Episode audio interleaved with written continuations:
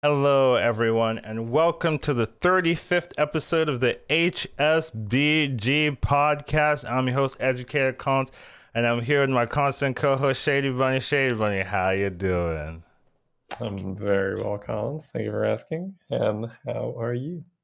I'm still tired, honestly. Like, I, today's been better than like the previous couple of days since the tournament, right? Where I, I got to sleep twice, right? So I slept and I woke up and I was like, ah. But then I went back to sleep after like two, three hours, you know, and I, and, then, and I feel like better somewhat. So hopefully by next week I'll be like fully recovered and, and whatnot. But I can still feel like the tiredness, weariness, right? Mm-hmm. Usually when you wake up, you're like ready for the day. Like I wake up and I'm like, man, I could go back to sleep, you know. but my brain won't let me. So yeah, but it's better than the past couple days. So I'm feeling okay. Uh, how's the back?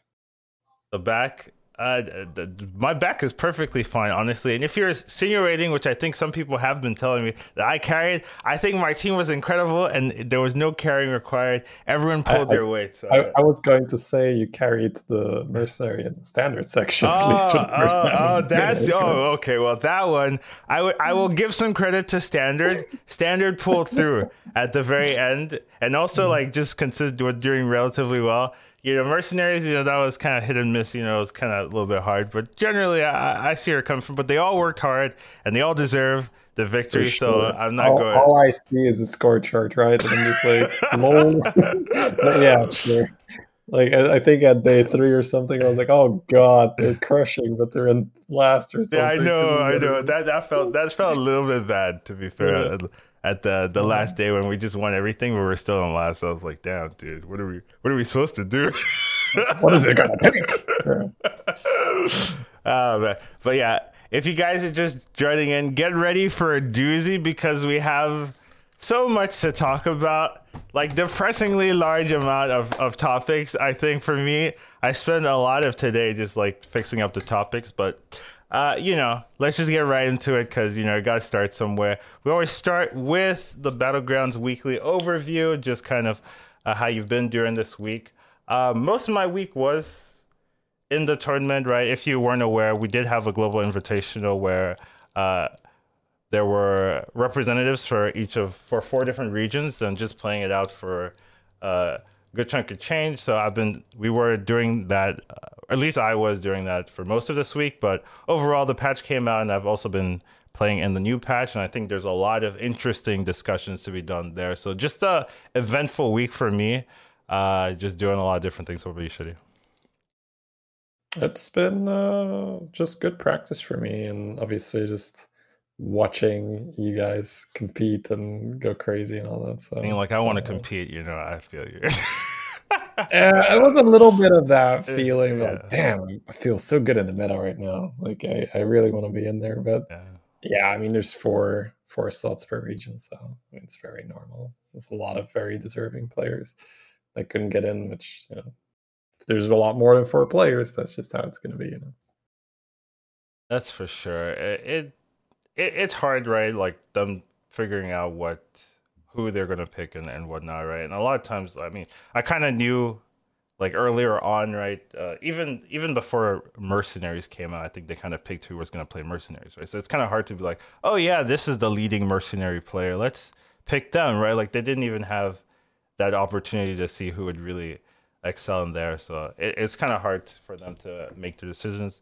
And they, they went, went, went with it. And you know, results being it. I think everyone that was there deserved to be there. So it's kind of hard to say, oh, you know, maybe this person should have been there or not. So it is what it is, right? Overall. But um, next thing I think was on the plate. Yes, we will be talking about the global, but also there's a huge patch that dropped. Patch 21.8 comes out with a lot of changes that we will be discussing. Uh, I decided not to do oh every single change one by one by one because holy moly i've tried that before and the podcast was like three hours long. Yeah it's not it's not re- realistic you know people need to sleep and whatnot. So we're gonna be covering a lot of the major things. We're gonna get through everything so we're not skipping anything. If if something's important we'll cover it but it's just not going to be like that. Here's one change. They've changed one health. What do you think about this, Shady? Oh, I think the one health won't do nothing. Okay, they've changed one attack here. What do you think about this shit? Oh, uh, the attack, you know, might breed different breakpoints, but it's not probably not. We're not doing that. We're just like, okay, here's here's what's happening. What do you think about this overall section? Yeah, this makes a lot of changes. It's changed how you play Quillboars, Murlocs, blah blah blah blah. You know, well, well, you'll you'll see. Anyways, new patch, lots of cool things to talk about.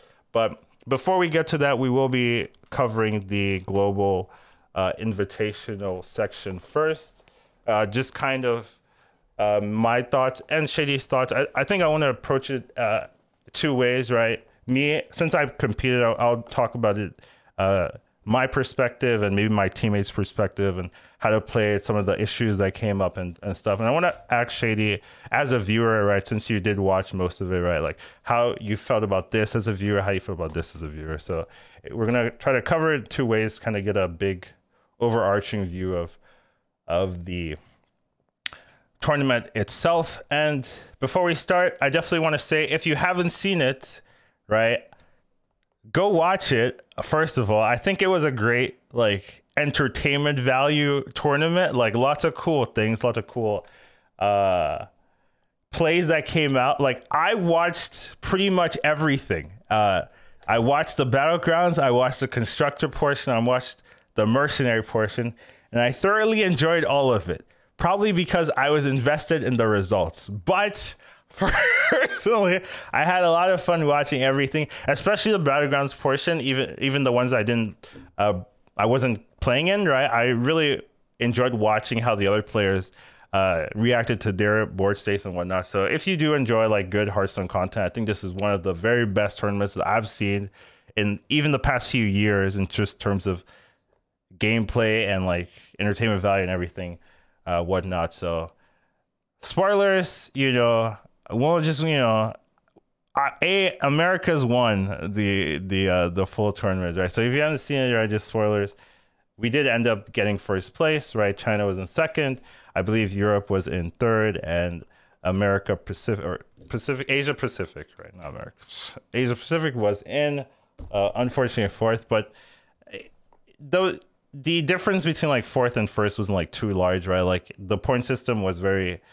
Uh, close, right? It wasn't like there was any blowouts, right? Even fourth place could have been first, right? If they had a, a better day or, or whatnot. So it wasn't like they, you know, a blowout or anything. It's just like, hey, you know, some p- players played better on the day, some people had better luck on the day, that kind of thing. But um, overall, just I want to start with uh, my thoughts on the tournament, just like um, overall competing, right? So was invited, right? We had um, a group of four and I, I mean, I, I have a lot to say about this, right? I feel like I'm just gonna rant, but maybe that's fine, right? Like to go on a rant. You're okay with that Shady here? Just uh, might be uh might be a long. Go for it. Go for it. Go for it. Normally, it's you doing the long speeches here, and I feel like you know this is the time where I feel like I should be uh, I should talk a lot. But generally, um, I had uh how much previous knowledge. Like I, I had like uh, maybe like a month, a month and a half, more than a month and a half. I would, I would say um, from when I knew I was competing to playing. So um, I remember specifically, I I wanted to get some good practice in. You know, started playing with Shady, right? One of my one of the strongest players I know, and you know, good practice, buddy. Always calls me out for being too greedy and anything. So you know, want you know, good good person to help me refine. You know, a lesser player wouldn't call me out. but Shady's like, you know what, Collins, don't do this.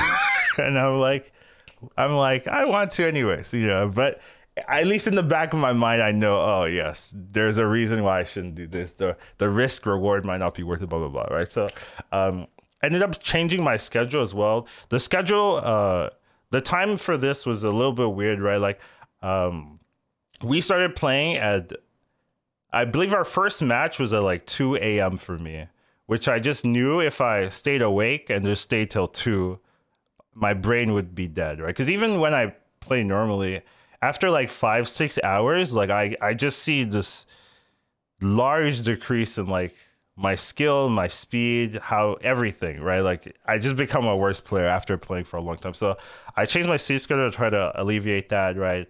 And things like that. That didn't really work out for me overall. Like, but I'll talk about that later. But I did plan to be and give myself the best chance to perform well. Right. So did a lot of practice over the the month and a half. Just started grinding the game. Right. I played off stream a lot. Right. Like I, you know, some people don't play off streams and stuff like that. But I was just like playing, and then I I'd go eat and I'd play more. Right. Just just nonstop playing. Just making sure I um got as much practice.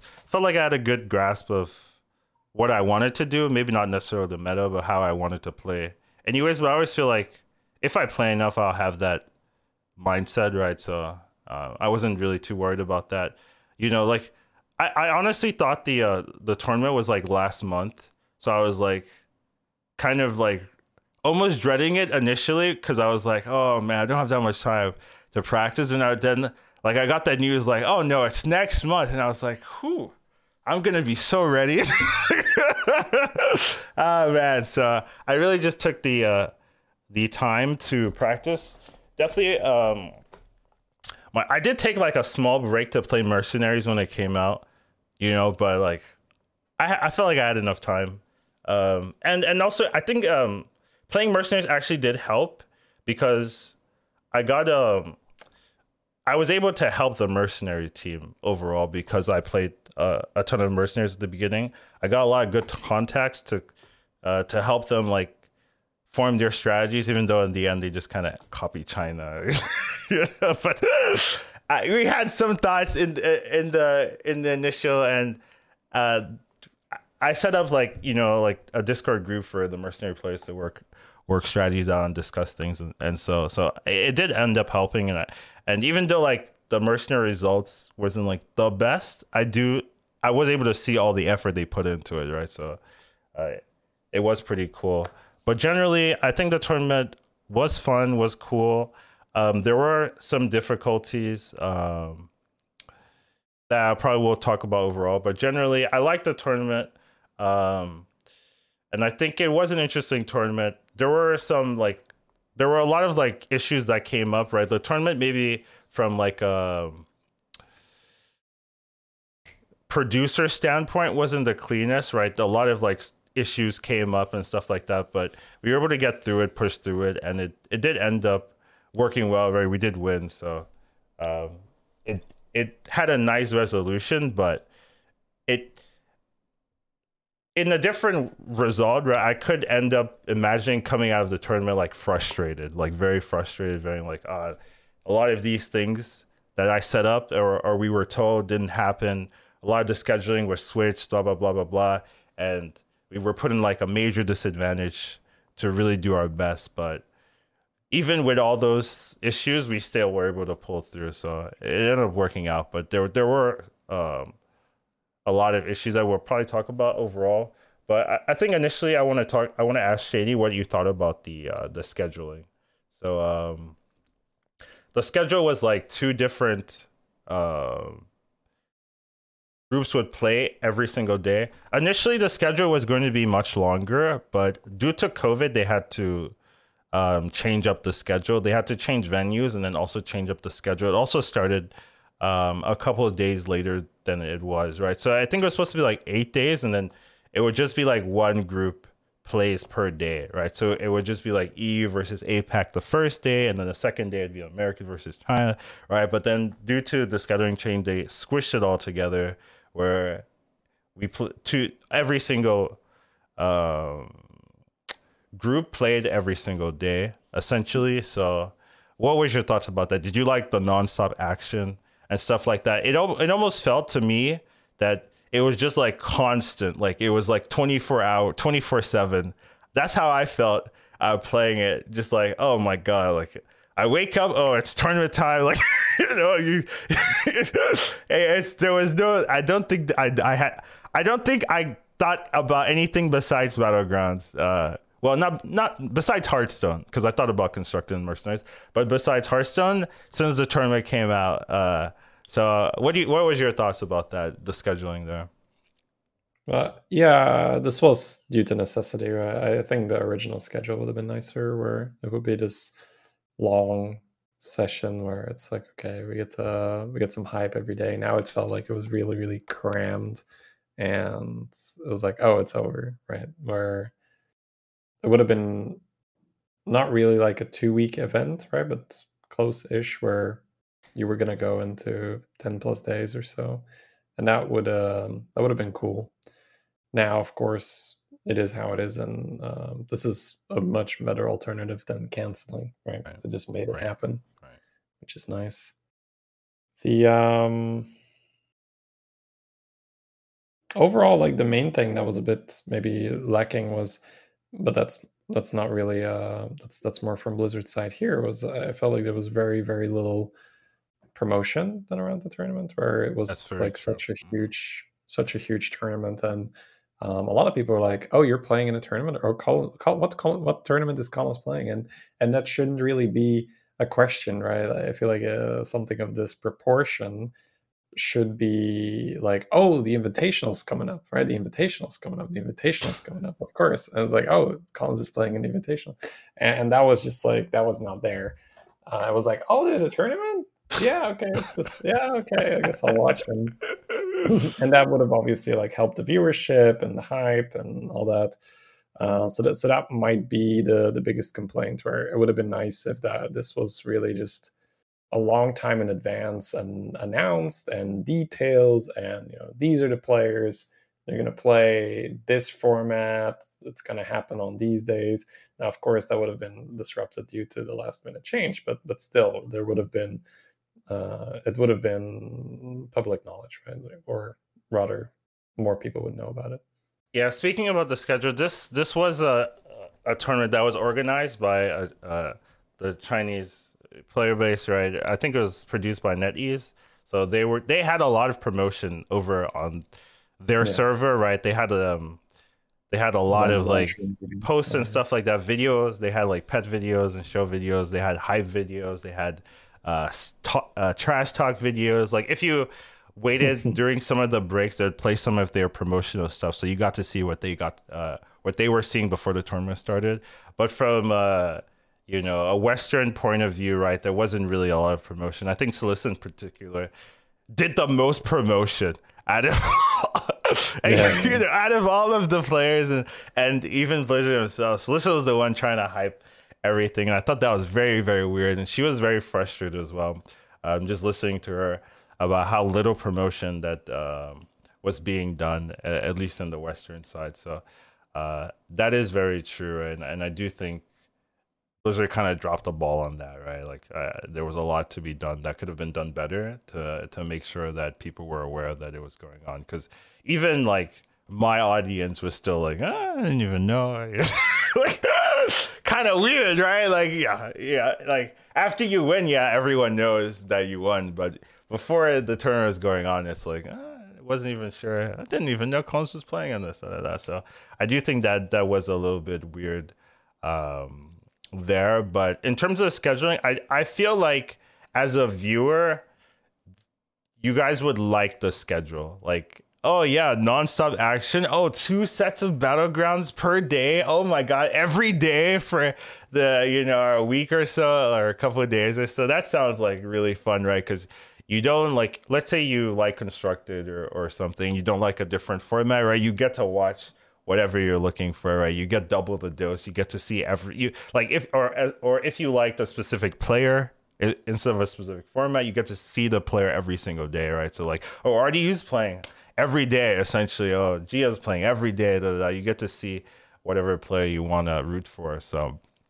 I felt like as a viewer, it was like you're not really having to like stay awake or do anything like that. So I felt like it's it's more tolerable. But as a player, it was like, uh, it was like I I very like I had uh, some of our teammates were staying up like 40 hours you know, or something like that, just to to play. And can you imagine like you're you're playing a high level, you know, BG or constructed or mercenaries, right? 40 hours and it's just it's just so weird because um initially they had the schedule as you can see but they ended up moving everything five hours up right? And that absolutely screwed like me in particular. If I didn't do anything, so I I changed my sleep schedule just to accommodate this tournament, right? So I started waking up at like at 2 a.m. because you can see the China versus AM in this particular one, right? I, I'm supposed to be there by 2:30, right? AM, right? Like so, I changed my schedule to be able to accommodate. Oh, just waking up at 2:30, right? And normally I wake up like 11, you know, like. but they ended up moving things up, so instead of being up at uh two i had to be up at like 10 p.m right where 10 p.m is like regular time right sleeping time right but because my schedule was so changed i that that was so hard for me to wake up at that time right i was i was very groggy my brain wouldn't really um accommodate that new switch so i had a lot of difficulty in terms of just like being focused and and stuff even though like i had there was one day where i got really good sleep and that day was really smooth for me. But the other days I had difficulty just kind of, you know, focusing and making sure my plays were super correct. So um, the schedule was rough, especially like if the schedule didn't change, like they didn't move everything five hours up. Um, I w- I don't think I would have any difficulty, right? Because I I've been planning for it for a month for a month or so, right? I don't think, it, but because of the like the last minute, a everything's five hours up um, that really uh, messed with a lot of our players. Not not like I'm I'm talking from my perspective, but I, I heard a lot of the other players that in in the NA the AM team really um, were also struggling. So you know it is what it is, right? Like we pushed through it, but um, definitely wish it could have been better, right? I, the main difficulty was I think they didn't expect how long Mercenaries was going to take, right? Because you can see um, they have like mercenaries taking like an hour and a half or something. But really, mercenaries took like three plus hours on average, or even more. So all of their scheduling just got ruined because oh man, mercenaries took forever, right? Because it's a new game mode, right? They haven't played in this format. They also invited constructed players to play mercenaries, and you know, constructed players they rope everything, you know. they rope everything, dude. It was crazy, dude. I was looking at their turns. I'm like, okay, you just do this and this and this, and then they just rope it. And I'm just like, okay, okay, next turn. You have one minion. Okay, you just do this, and then they rope it. And I'm just like, what, what's going on? You, you know, like, I was like screaming, play your card, motherfucker. Come on. But for I, I, mean, it's it's three moves. You know, it's constructed. Legitimately, some sometimes there there's like a lot to do in a constructed turn. So I'm like, okay, yeah, all right. But it's three three card, three minions, three actions, three buttons you have to press. I'm like, okay, you know. But I I do understand it, right? Because you are given the the rope time, right? So why not yeah, use it? And, and, in, in, a competitive setting, you yeah. rope. That's yeah, how it is. I know, I know. I just I, I would I, I feel like I wouldn't be a roper, but you know who knows, right? Like I rope on battlegrounds, like when I'm not supposed to. So that's that's fair. Uh, uh, but yeah, I, I do think um, scheduling aside, right? Like if they had the scheduling um, done perfectly, it would have been really nice. But since they didn't, we, I had issues with the scheduling. But that's that's just like one one thing, right? It's it's something that happened. We dealt with it, and it was all right. Um, so I wanted to ask you, what do you thought about the format itself, right? Like, so the format was you you got three teams: constructed mercenaries, battlegrounds, right? Each of them were two points. Uh, constructed is one v one, mercenaries one v one, battlegrounds is um 4v4. We don't really have to talk about constructed mercenary format, but what do you what do you think about the battlegrounds format where it's 4v4 but we're not necessarily on teams in term in the in the game. We're teams in the yeah. points but not teams in the game. What, what's your thoughts on that? I thought it was really really odd that you wouldn't know who you were and that you guys were then obviously not on comms. Right. Because for anyone who hasn't watched the tournament, that's not going to, or it's just like just give me the light version.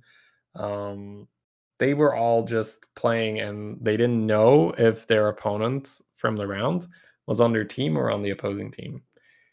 And that's somewhat relevant when you're deciding to go full tempo or when you're deciding to level. You know, like uh, playing with a teammate leveling could be cool. So in in that regard, I um, I would enjoy the uh, other version a lot more, where you have the the the rivals fix there, where it's two v two v two v two, and then because I do think if you are playing a four v four, you can have these really really weird lobbies where it's just level level level level because it's just like fighting a teammate, fighting a teammate, fighting a teammate. And that would be odd. So I would assume that that was the reason, or part of the reason at least, why they don't want you to know if you're fighting a teammate or not. Because, yeah, with three other teammates in the lobby, some really weird games can happen. Um, so, so maybe for the future, it would be nicer if you'd have all the regions in the same lobby, and you would just use a point system to determine, okay, this region is doing this well, this region is doing that well. Um, but for the viewers, I guess it's interesting when there's like, or more like entertaining when there's a team kill, or just something weird, or you guys are in the finals, but you're still playing because you don't know right. if you're on the same team. So, um, yeah, it doesn't make a lot of sense to me, but I'm sure that they thought about it and they were like, well, this is the best solution to what we have where we can't do all the regions at the same time. It wouldn't work scheduling wise, or this or this or that. Uh, that that's essentially what it. Uh, maybe it's better for production as well, where if you're doing all the regions at the same time, you're going to need to have uh, two different lobbies, right? Because every every you'd have two players per lobby instead of four players per lobby, and that would be harder to track. Right now, I will say that the coverage was excellent. Many times there was like split boards on the screen, even like especially the final four is just almost perfectly covered where yeah. uh, even ghost fights they're showing that like this guy is fighting the ghost right now they're they're fighting amongst themselves um, so so that was excellent the production was excellent uh, coverage was excellent uh, but the format is weird so maybe uh, at the cost of the format the the production was was excellent yeah okay so um initially right it, it's going to be one region versus one region right and I I looked at it right. Battlegrounds, the battlegrounds format suffered because it was one yeah. region versus one region, and you can't like put oh here's two random uh, APAC players in the battlegrounds lobby to to to balance things. You can't do that. Um, so you need to have all the all the battlegrounds people in the same lobby, right? But if, if you if you knew your teammates, the game the games make no sense, right? It's like, oh, let's just level four times. Like, oh, that makes sense. You know, here it, it's not going to be a realistic uh, battlegrounds game. You know, yeah, it's like having very different from yeah, yeah, sure. having three ghosts in your lobby, right? it's like, no, nah. doesn't really seem very fair. Um, so initially, when I saw the format, I was very against it. I was like, "This makes no sense. Why are we even in teams? It doesn't feel like a team game at all. You know, like this. Uh, this is this doesn't. You know, I don't understand this team format here. When we're not a team format, I'm just solo killing everyone. Like that's that's my that should be my game plan. I gotta be first. Blah, blah. But after playing it, my tune kind of changed. I, I I think after playing it, I kind of liked uh, the format itself. So it, I, I kind of turned around on it because um, if we did team formats, it's kind of um, even team formats is kind of weird because, or I mean, two v two v two formats is kind of weird because you do have you do have knowledge of all of the other players essentially because you're both you and your team are seeing what the opponents are the opponent's boards are so you have so much more information to play with like you'll know players you haven't fought for because your teammate has fought that, right? With this team format, we didn't know that. Like I had no, I had little idea except for the the basic structure of how strong my opponents were and, and things like that, right? So it felt more like um, an actual battlegrounds, you know, ranked game, but just with very strong opponents, essentially, uh, compared to you have team formats and then you just like double level here. Oh, I know what I know exactly my opponent's board here, even though I haven't fought him in five turns. I know exa- he. Oh, here's your opponent's board. You kind of just focus on your own game, try to play it strong. And I also really like that even though we went to like top two or something, and it was like both um, the both players from the same team, we still tried to win. Right. A lot of times when I'm playing like um, duo formats or something and we're both top two, I'm like, well, I don't care. Like my brain shuts off because I, don't need to think anymore. I just, you know, I just like, oh, let me just roll it down, donkey roll. Who cares? Sell everything, play a boat. Like, who? I, like I don't care, right? But here, I still tried to win, right? I still tried to edge it out. And it felt really nice to like go from a second to first, and then even though like we'll we'll end the the lobby and like oh yeah that was that was dog or something. And I'm, I'm like I still won. You know like it still felt still felt it still felt like an achievement uh compared because you know we were both trying compared to oh yeah you know we were top two let's just give up let's just play something else. So I did end up liking it. Another thing that I I liked about the format was let's say I had a rough game right? Normally you have a bad game in these tournaments and you feel horrendous. Like you're like well I threw I let my team down. Everything's over. But I had these bad games, and then my teammates would just like carry carry the scores, right? Like I would be eighth, and they'd be like first, third, fourth, or something, and then we'd still be ahead, right? How much? It's such a relief to have that happen uh, anytime, and and I think every single one of the ba- our battlegrounds teams. Uh, I mean, our battlegrounds games, there was something like that, right? Where one of us would be like seventh or eighth, and then the other three would be like top four, top five, and just carry the point structure. And it it just makes um, the games a lot more st- like freeing, a lot less stress because you're like, okay, even if I do badly, my teammates can cover, right? But you're not like um, you're not necessarily teaming up for the games, but you're teaming up in terms of like I can rely on my teammates to carry the points, even if I have a bad game. So it ended up with a lot more serious games overall. And then because of the point structure, even if you had bad games, it wasn't the end of the world. You were you, you wouldn't like tilt up because you were playing bad or something. I remember the first two days I felt I wasn't playing really well, but we were we still won all of our lobbies, right? Like I didn't really have to do too much. Like I had like one good game out of the three, both both first two days, but it was still fine, right? Because Dog and Slissa and Bill all really uh, doing a lot of work right to carry me that those first two ga- uh, first two days. So um, ended up really liking the format. I felt it was it was actually okay, pretty good.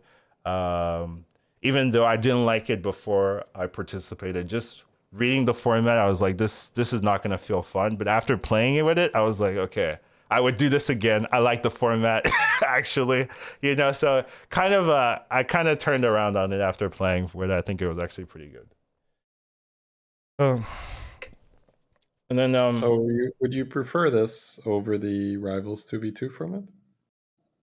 Um, I actually think I might prefer this format, yeah, over the the Rivals two v two because, um, the, the the the issue with the Rivals two v two is that it's not really a duo, right? Because we're playing together, but uh, you remember when we were doing, we were both in the same lobbies, right? Mm-hmm. What ended yeah. up happening is like we just kind of focused on our own games, and then like as soon as one of us died, then we just focused up together, right? It's not, mm-hmm. it's not necessarily uh, like we're well, together I from mean, the beginning. Part of that I feel was also just because the timing is so rough, where it's like it's already late, and then you've played five games with full. yeah, I know. I know. You go there. I so know. It's just like I feel like if it was if we were fresh to be able to do other games a lot better. Yeah, yeah. I, I, agree. I do agree if, if we were fresh, but if, if we weren't fresh, right? Like I feel like oh, just play solo. Like uh, you know, you could probably manage that even if you're you're not like as long as you like full focus. So uh, I ended up like I mean I don't know. It it felt good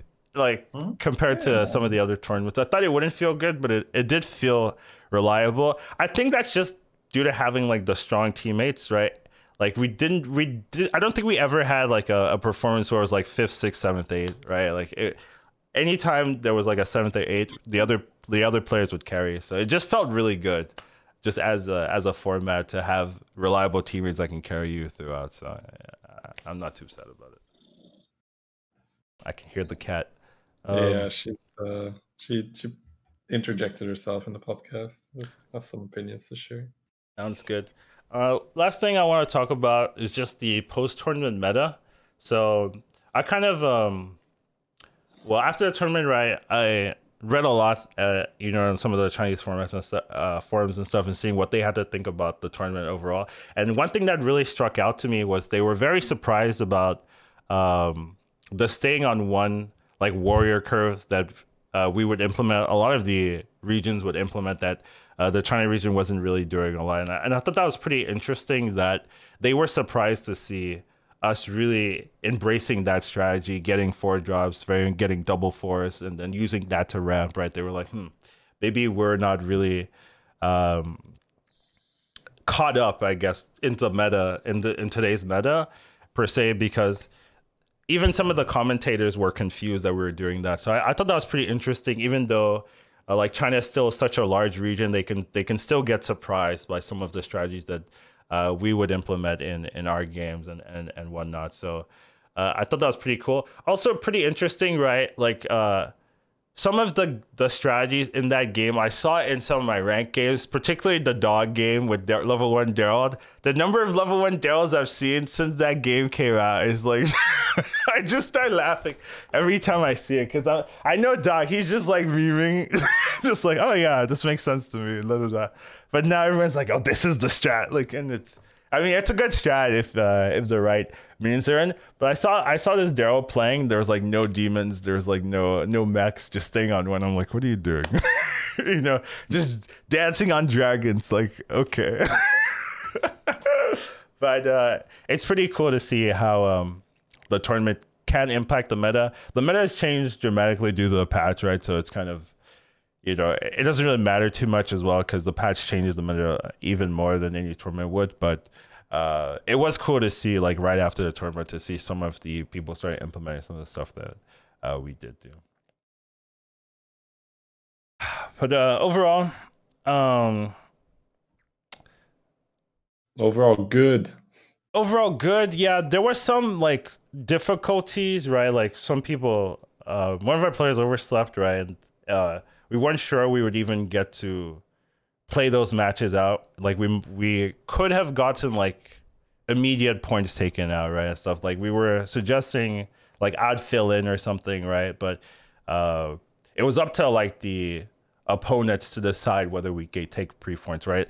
I, I do want to give credit to uh, our the like all the teams. They they all played with integrity, and anytime there was issues due to like people oversleeping or scheduling changes or something random. Like due to the schedule change, I believe Dog Dog had a flight right, and he was um, he wasn't able to make it essentially to the first uh, the first battlegrounds game.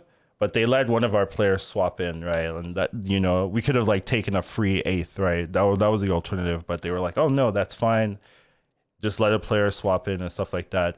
And another issue, um, me and Celissa had DC issues, and we ended up playing the whole game out, right? But I, I, we talked to him immediately. We had VOD uh, of the issues, right? So it was very clear cut. Things were screwed on our part, right? And it, it, it was it almost happened where that game would would be counted as a real game, even though like we had we talked to them immediately, uh, and we had the the video evidence that it like that game almost counted, but our opponents was gracious enough to say, oh, okay that that's not fair. Let's uh let's redo the match, right? So you know that almost tilted me off the face of the earth, right? I don't think my third game would have been any better if if that w- ended up going through. Right? I was like very annoyed, I guess would be the right word about that uh, situation, right? So you know, for like our opponents, right? Uh, they definitely um, the EU and the Chinese opponents, right? They definitely played with integrity, make sure that things were as fair as it could be, right? Even though they had difficulties as well, right? So, um, I just want to shout out shout out all of them, right? Just uh, making sure you know players are players and they they understand things can happen. So definitely want to give them uh, credit. So there were a lot of like those small issues, maybe not small, but those issues that popped up. But uh, overall, the tournament was fun. I would play it again. You know, like scheduling screw up and all, I would play. I would do it again. You know, I'd do it again. but uh, hopefully next time it's cleaner. There's more promotion, and you have um, everything lined up uh, so you can prepare for it ahead of time. So. I didn't. it was a great, great tournament. Lots of fun. A lot of cool moments if you didn't see it. So I do recommend it overall uh, to go watch it. But yeah. Anything else? Any finals? Any thoughts? Mm, no, just proud of you, man. That's the only thing. Oh, happy. Oh, that's so sweet of you. I'm also proud of me and my teammates as well. I, I definitely saw that um, all my teammates put in uh, so much effort, right? Like there's it's so deserved, you know, for for them. Like you know, I I fought Bill so many times. I saw Salissa playing out. Dog is dog. You know, he didn't even need to practice. but he, you know, he still he grinds a day day and you know plays at least a couple of days before he switches to TFT. And now you know I'll take that. yeah, it's uh, and all the standard and mercenary players. I really saw um, your Bloodstone and Tears there. But yeah, so it's good good to see.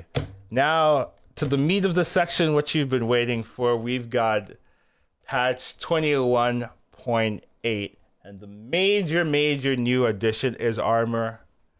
Armor in the game. But before we get to that, before we get to that, where is my Sneeds nerf? Huh? I thought there'd be a Sneeds. I was so confident that Sneeds was getting nerfed this patch. I was like, okay, there's no way they're gonna let this go. But no, Sneeds didn't get touched. I'm like, I cannot believe it. Like, this, this makes no sense to me. Where is Sneeds? He should. It should either cost two. You shouldn't be able to double stack.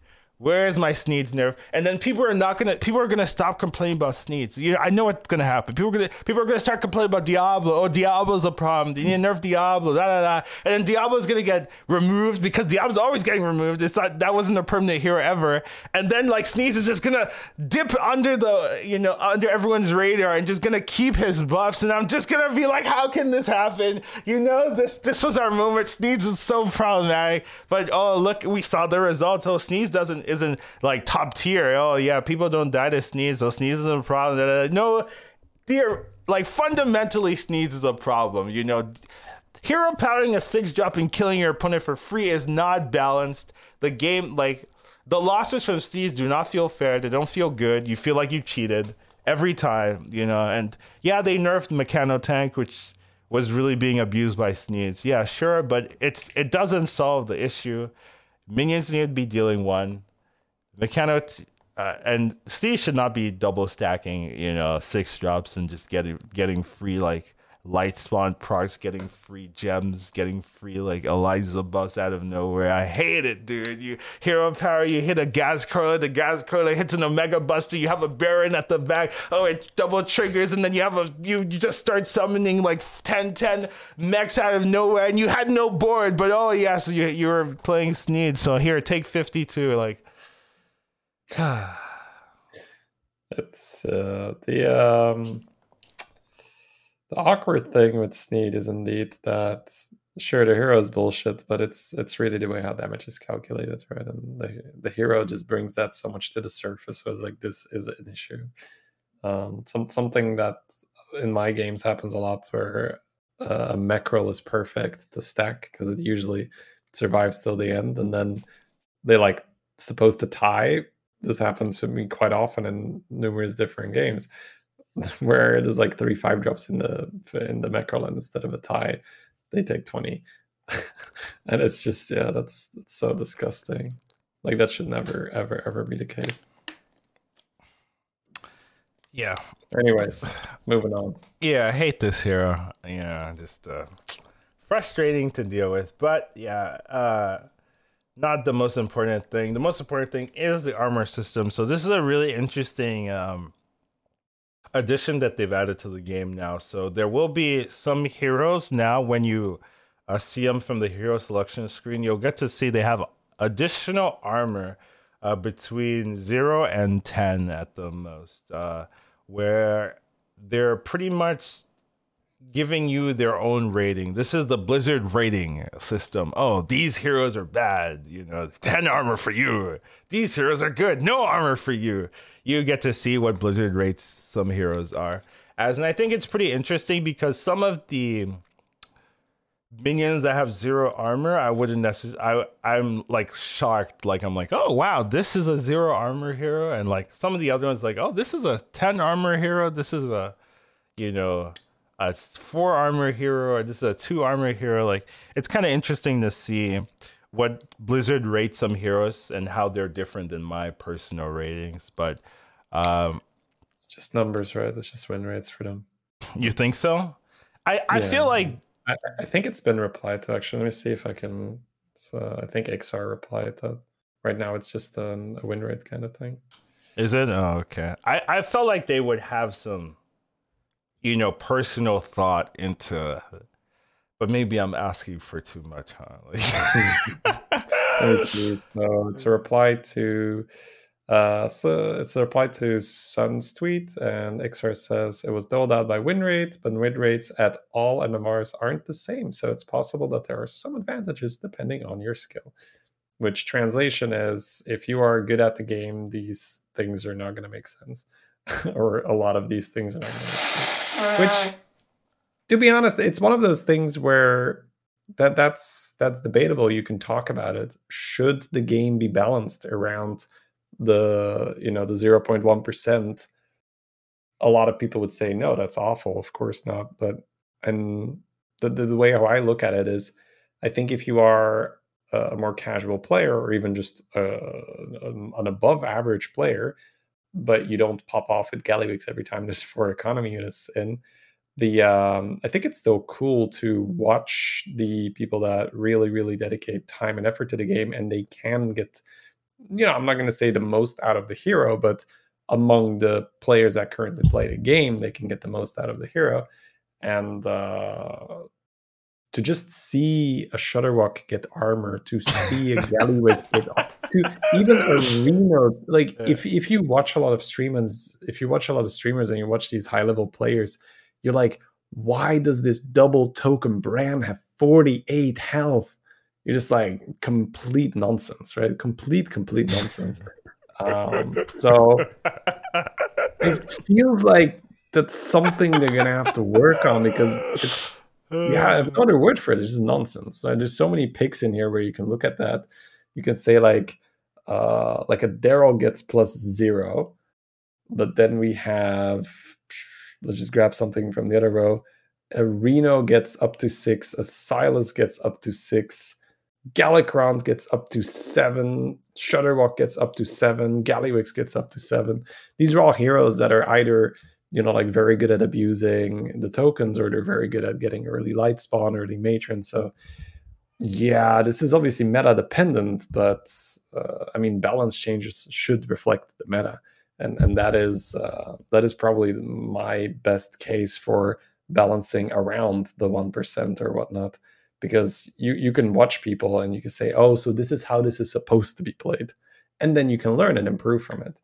Uh, but yeah, my my take. I don't know what your take is. So yeah, you're saying there's interesting choices in hero placements, right? Like just generally. Mm-hmm. Um, yeah, I I, I agree. Um, uh, the the Gallywix one really strikes out to me because before this patch, I actually did not like Gallywix. Actually, was like I know you're you're like oh Gallywix is good oh four token Gallywix oh yeah so easy right James but, over. But for me, there are so many games when I played Gallywix, just you know whatever, where I would die right the turn before I win, like yeah. so often so often, dude. Like I I'm right there.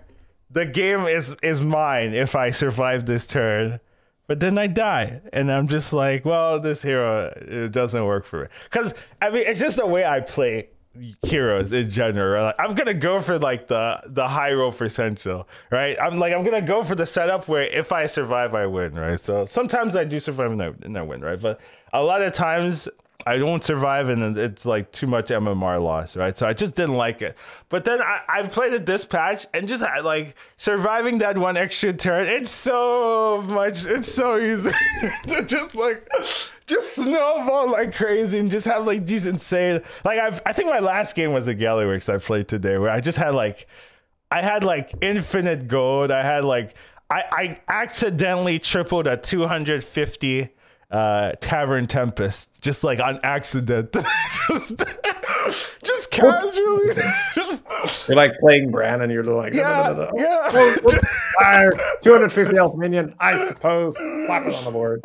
I, yeah. I, I, I literally played it as my last minion. Like just just because I was like, oh, I need something to play as my last minion. Oh, here's my golden tempest.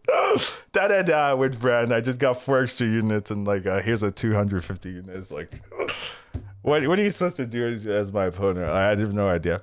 It's just like there are some heroes that really take advantage of surviving that extra turn, right? Like Cat is one of them, right? Um, Gallywix is one of them, right? There's a lot of heroes yeah. that that really utilize armor a lot better than other heroes, right? And I I think that's uh, maybe a little bit sad in that there's a lot of heroes you you give them 10 armor and you're like, well, I'm still never playing this hero like Cariel. Yeah. Right? Sure, like, you give Cariel 20 armor, maybe 20, but like you give Cariel 15 armor and I'm just like, yeah, I'm not touching this. Like it, the the hero power doesn't make up for the like you're just a worse a worse patches patchwork essentially, right? like I, I at, at this point, so it just doesn't. There's some heroes where it doesn't really matter where the armor is, but I do think there are a lot of heroes where the armor is relevant and and, makes them viable.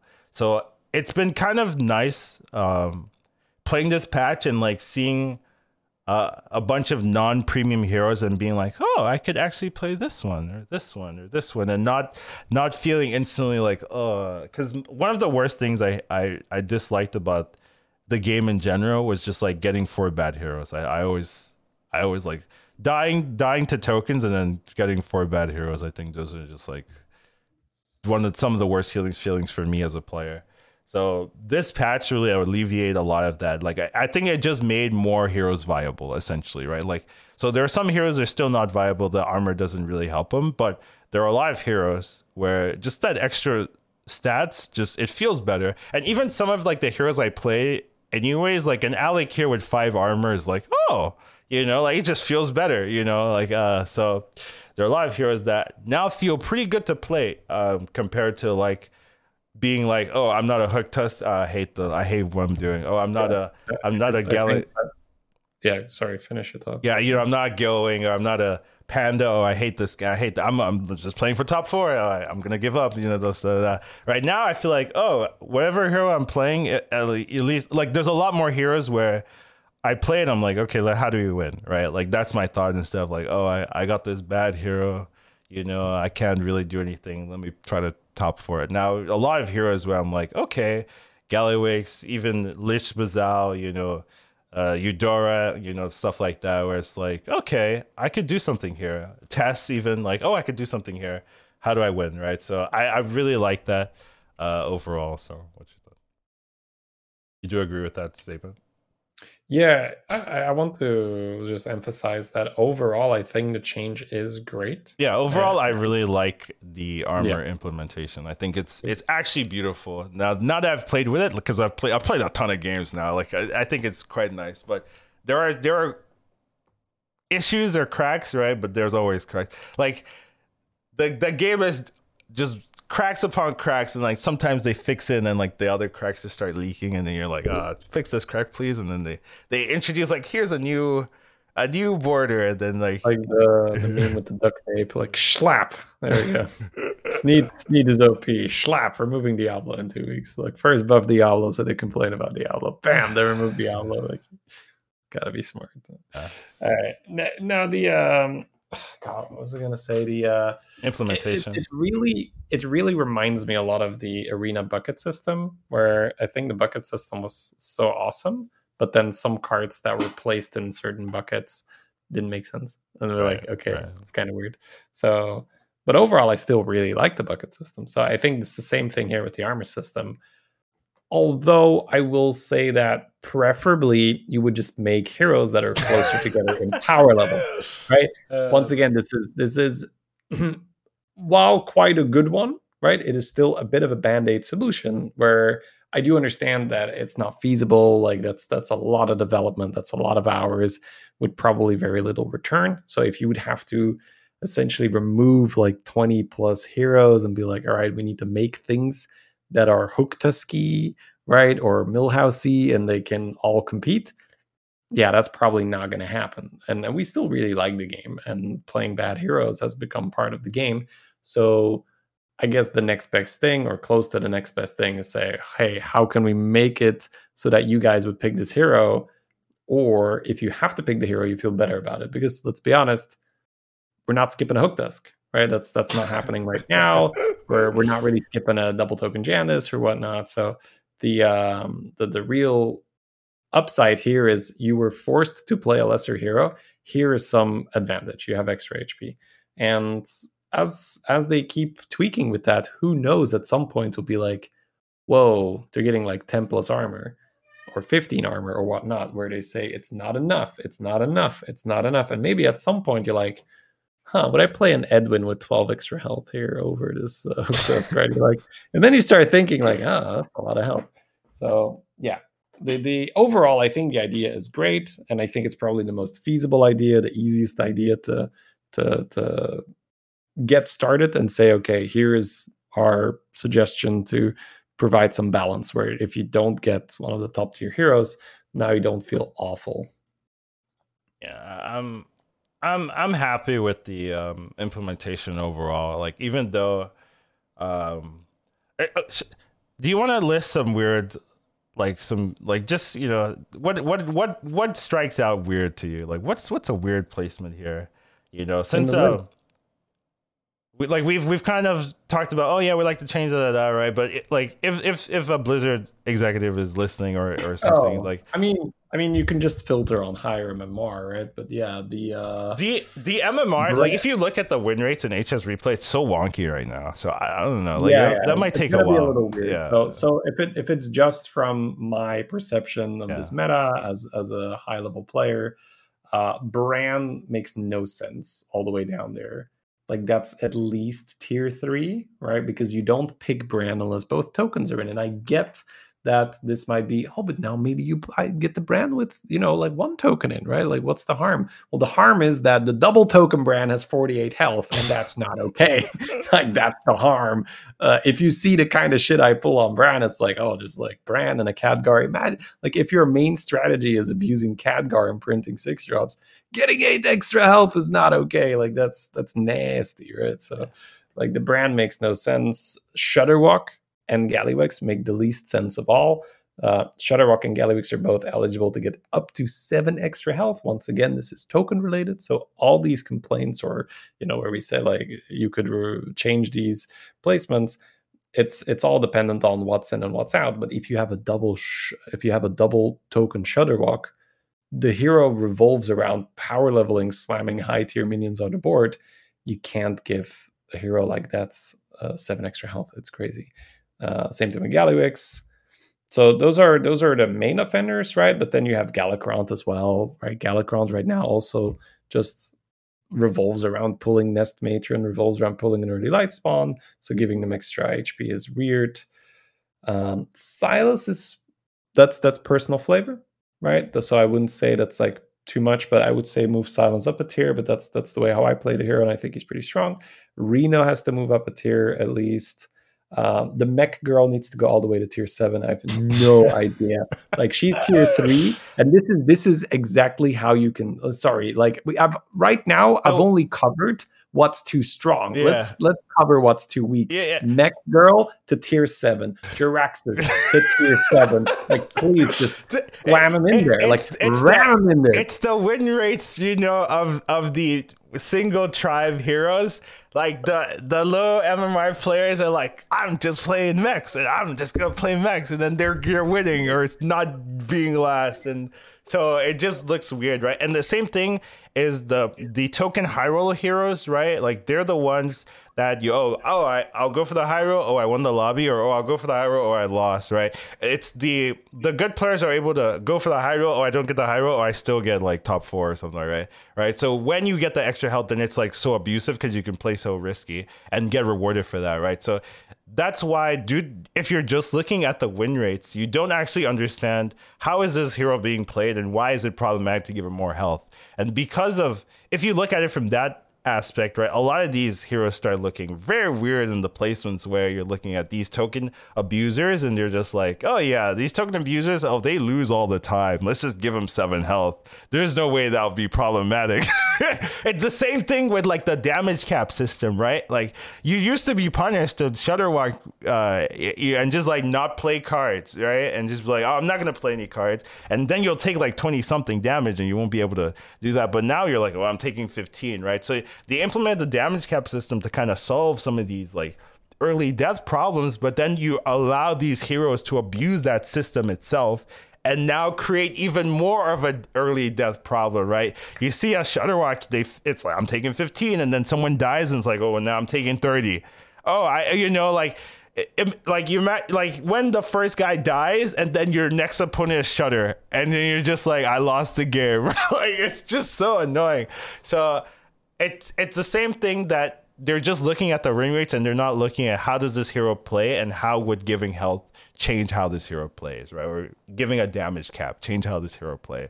And you can see like it can be very problematic. So it's very weird. Same thing with the like, you know, like Illidan, you know, what's it doing not in last? Like, I mean, the two extra yeah, attack did not help eh, in a lot of the ways, right?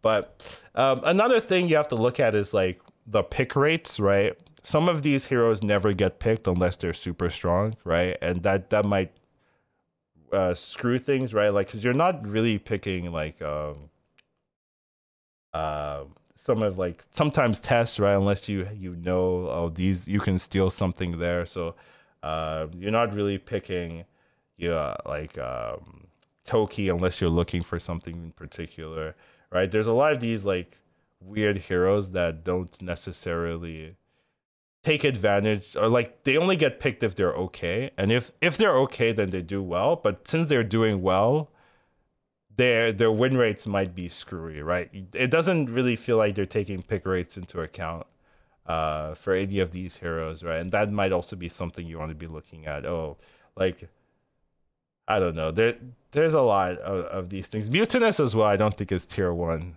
that's the one i guess the weirdest one for me as a as a zero armor like Mutanus doesn't feel that great. Like I kind of avoid Mutanus. Anyways, and now after the patch, it feels like why would I pick this hero that gets zero armor? There are some there are some edge cases, like there are really some abuse abuse cases with like elementals or with like uh mech Quobar mech stuff where you can really pump, but the consistency isn't like super high. So I, I'm not like too too worried about like the Shudderwock Gallywix stuff right now.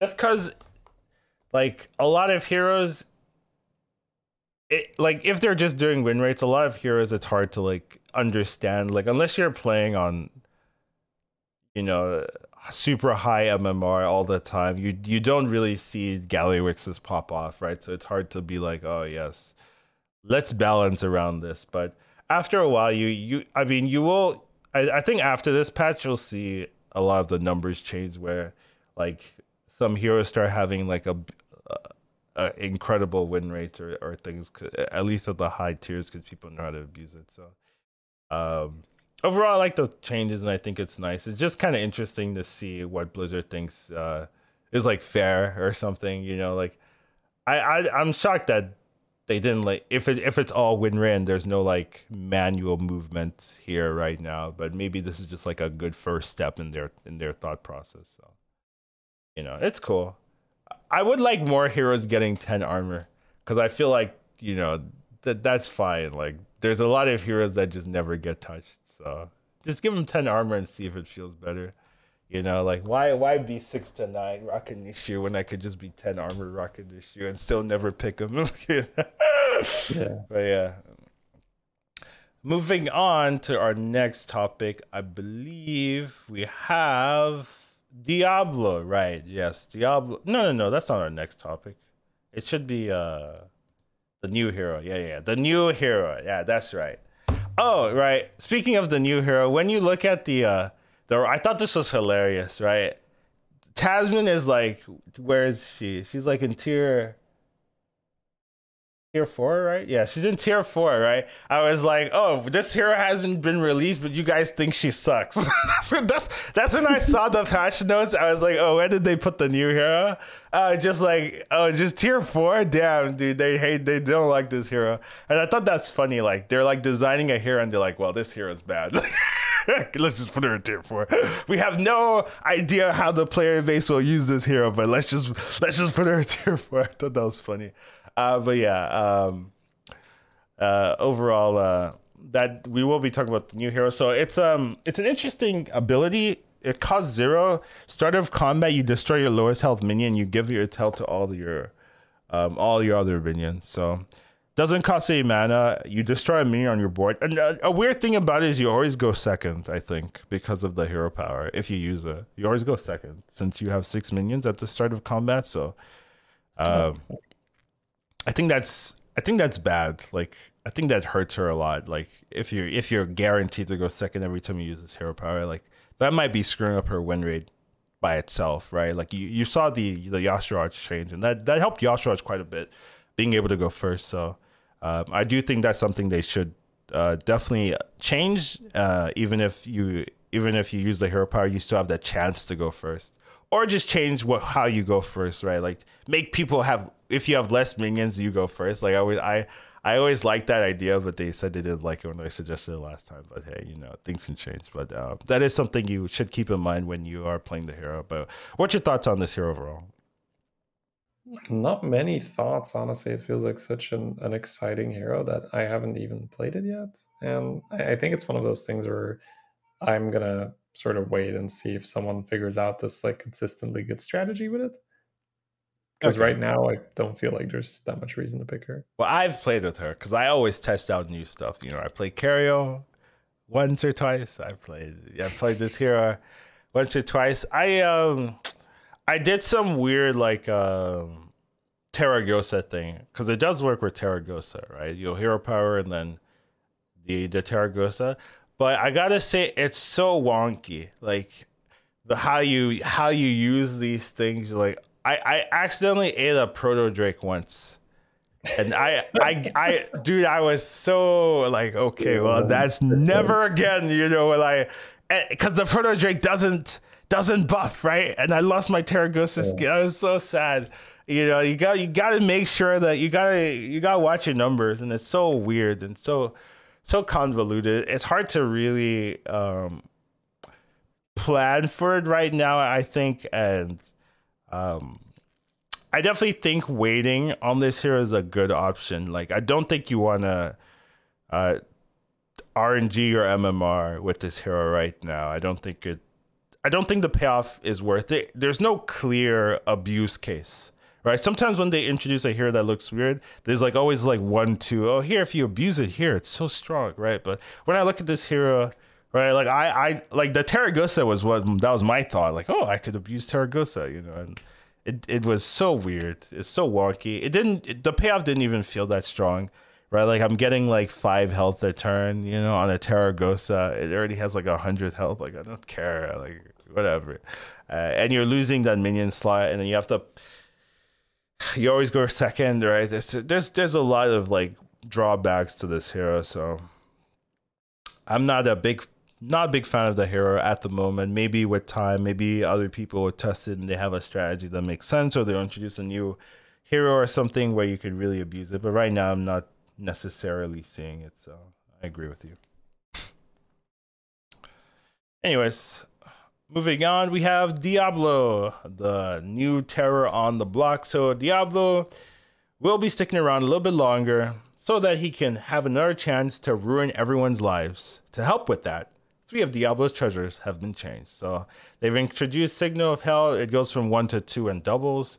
Uh, the claw instead of a two two is now a four four and it doubles, and then the hooves right now instead of plus one attack to all your minions is plus two and it doubles. So um, that those are big power changes to all three of them, right? Like um, really effective, uh, you know, to especially in the early and the mid game, right? Like Diablo now feels really good to me. Uh, I've played Diablo. My Diablo win rates are mm, kind of strong. You know, like I gotta you gotta give it up to RDU. You know, like he played a tournament and knocked me out, and I was just like, huh, okay, let me do that.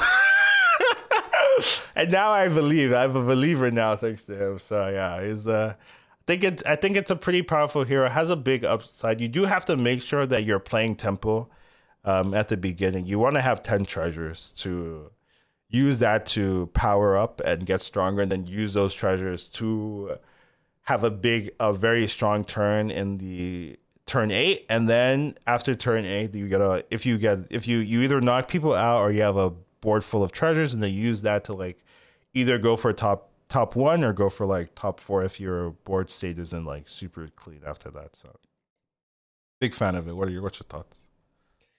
Um, the the really cool thing about Diablo that I initially overlooked is that you accelerate the tempo of the lobby completely.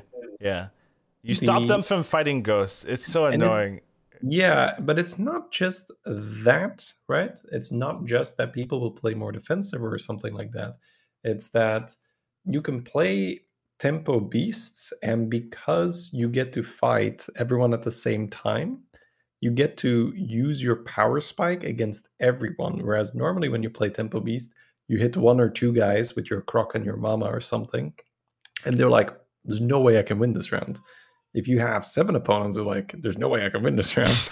like you deal so much extra damage that the game just ends earlier and you can win with tempo beasts. Whereas normally you play tempo beasts and then there's one guy who's been dodging you the right, whole game. Yeah, he's got 200 200 amalgadons and you're like okay well, i can't beat that.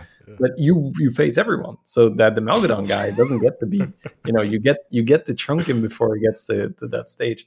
And and that's something that I um, that I used to great effect where I had an awful awful start. I got like four treasures or something but I still got there just by using Bird Buddy Crocodile and then like ramming um, like I don't know some avenge stuff in the front and and you suddenly win most of your fights, you get a handful of treasures, and that let that that round twelve is I had a triple kill there, right? Like it was uh, round eight, I got a handful of treasures, and then round twelve it was top four, and I killed all three of them.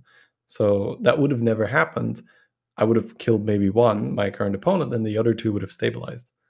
So getting the first place because you could triple kill on turn twelve, like that's that's a really big deal. So that's something that I had underestimated that a tempo build is a lot better because you get to fight everyone and you get to actually use your power spike against everyone instead of one or two guys that dodge you and they get to win the game because they were able to skill.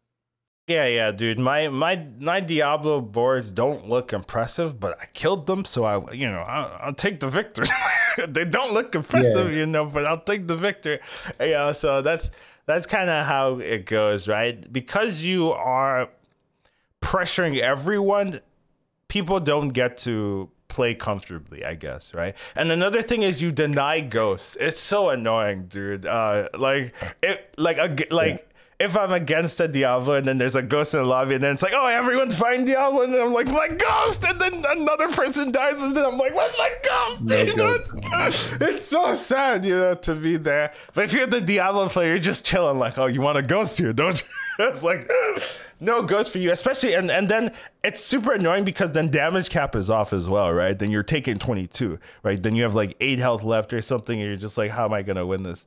This game from eight health, Diablo has 30 plus, right? I need to play for tempo because he just killed me. Another thing is you you scare yourself, right? Like that's another really annoying thing about Diablo is that when you fight Diablo turn eight, right? They look so scary right? And then you fight Diablo again, and then their, their board is like, you know, like a, a, a smidgen, like half as strong as their the turn prior because they've used all their buffs. But I mean, the problem is like you don't know they're not going to use their buffs, right? So you could you're just like, oh, I'm fighting Diablo again, I'm dead. Yeah, if he uses everything, I'm dead. Like there's no way I can beat his ten treasure hand, right? So you you just have to play so defensive, and you don't get the skill. So there's there's just a lot of uh, problematic things that Diablo can do to a lobby, and uh, you really get to see in tournament play how demanding it could be. Right, and that was before the buffs, right? I'm gonna. Uh, this this this uh, it's gonna be Diablo every lobby. Every lobby, yeah. yeah. Every lobby will have Diablo. For tournament plays even better. Like the the the counter argument to Diablo is that it's harder to win a ladder game. Although if you do if you get that power power spike on turn 12 for the triple kill or something, it's really nice. But it's it is harder to win a ladder game, but in a tournament game, if you can if you can pick a hero that's like a very consistent second, third place, like yeah, you snap pig that shit every time. Yeah, so it's gonna be uh it's gonna be interesting, but yeah, I, I do think Diablo got a lot better even the treasures. It's funny, right? Like at first I wanted like permanent treasures, and now like I'm like, dude, get me out. like, oh man, because I, I mean, initially, right, people weren't getting like ten treasures every time, right? Like now, people are getting ten treasures every time, so it it feels so much more impactful there because one treasure can really swing a fight, right? Like the um the secret treasure or the hoof treasure, right? Like that can win you a a round by itself, right? And then if you stack those, you just you just even you know something that we have been doing is the Wind Fury treasure, which originally don't don't don't don't don't give um don't give them the strats. The Wind Fury don't don't see, don't don't give them the strats. Dude. No, it's, it's absolutely useless. I really it, I mean, what's the podcast for? For okay, fine, go for it. Like Wind Furying on a cleave. Oh, oh my god, god. that's that's that's how you do the minus fifteen to the whole lobby. The whole lobby, yeah. Yeah, Hydra you, in the front, Wind Fury yeah, on it, yeah, three claws, two roars, just or hooves or whatever they're called. And yeah, I mean you know what Al'Akir does with a Hydra, so yeah. just put a Hydra in the front. Uh, the amount of times you just buy a that's why I like when beasts are in, when elementals are in, right? You have those options to just like randomly hit a random Hydra, and you're just like, oh, it's a 2 4 Hydra. That's so good for me because I can just make it instantly like 10, a 10 15 attack. Oh, uh, let's go. And you just blow up the board, the board. And people are just like, it's so hard to play around that too. Like at turn eight, it's so early.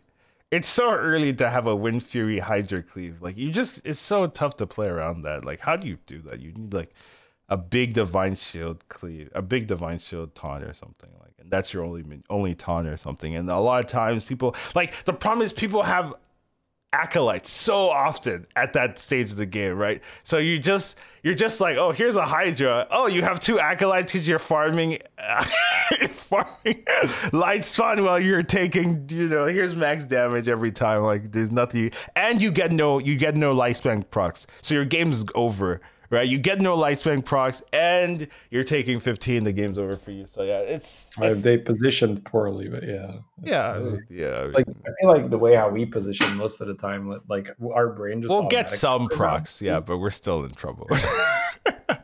I 15, right? But it's yeah, like yeah. light spawn will be in the back, and then there will be a minion, and yeah, then there yeah, will be yeah, yeah, yeah, so that's that's how we position automatically. But then again, right? If it double hits that that acolyte, yeah, if it goes yeah, if yeah. it goes into the far right acolyte twice, twice, yeah, then you bam, bam. It, it's rough. Diablo's a, right, a right side is the rest of your board is pretty much dead already. So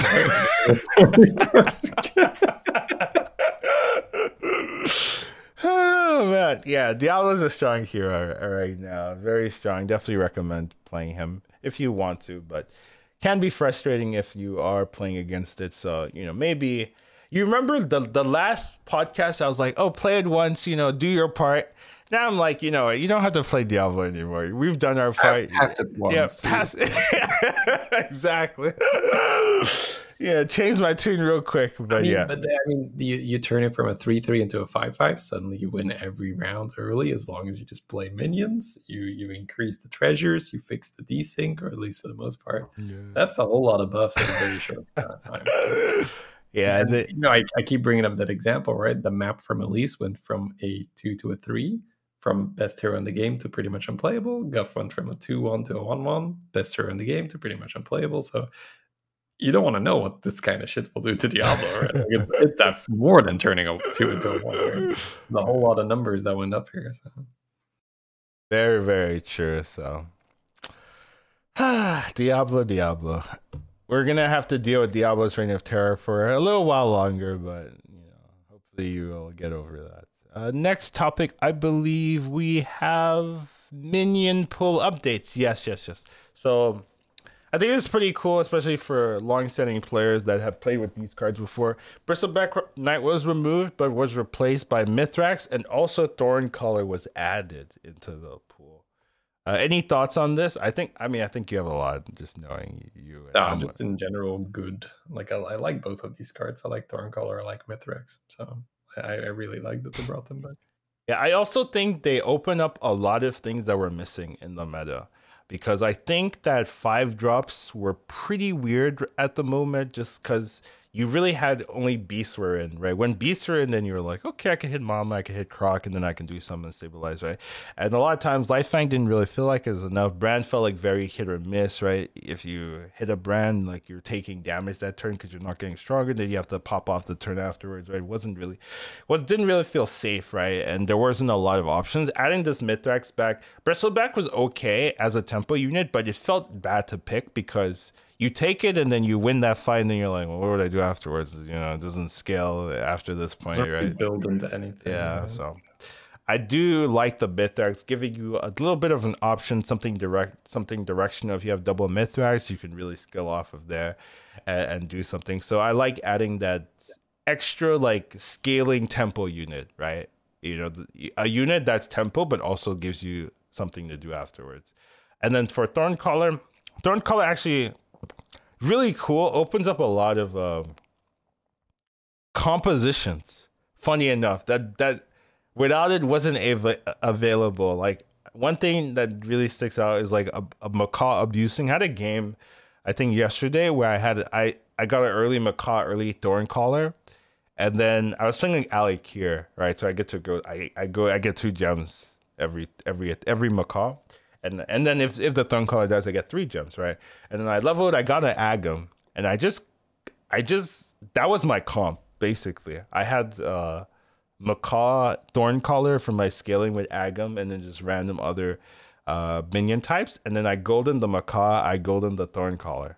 So I got eight gems for the Macaw attack every every turn, like for free. And then if thorn Thorncaller also died, to get ten gems. Like it's basically a jump splitter. Like and I was just like, that's so nice. Like you couldn't make this comp before. And it's just like it's a small unit, right? It's a unit that's like very inconspicuous. Oh, I'm not I'm not that strong. I'm I just you know I just give you a gem, you know, a turn. But you can it's really like the, fully build around it.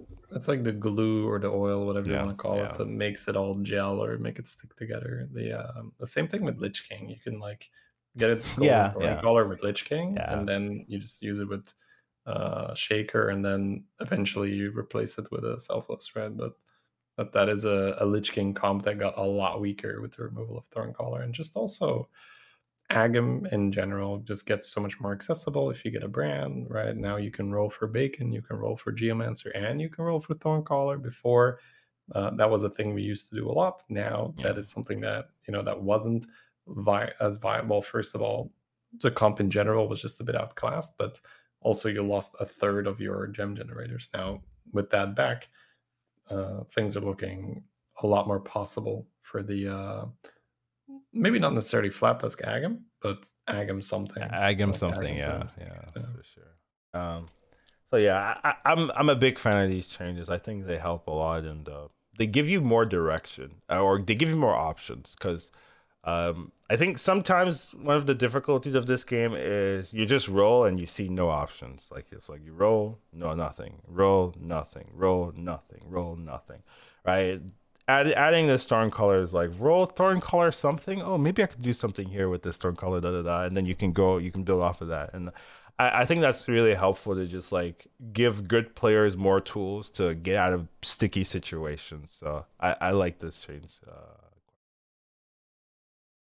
Yep, big fan overall. I think it's really headed in the right direction indeed. Like the armor system, and then yeah, like the the the nerfs, the buffs, the um, spoiler spoiler. You know, to the end. I think this is a fantastic patch.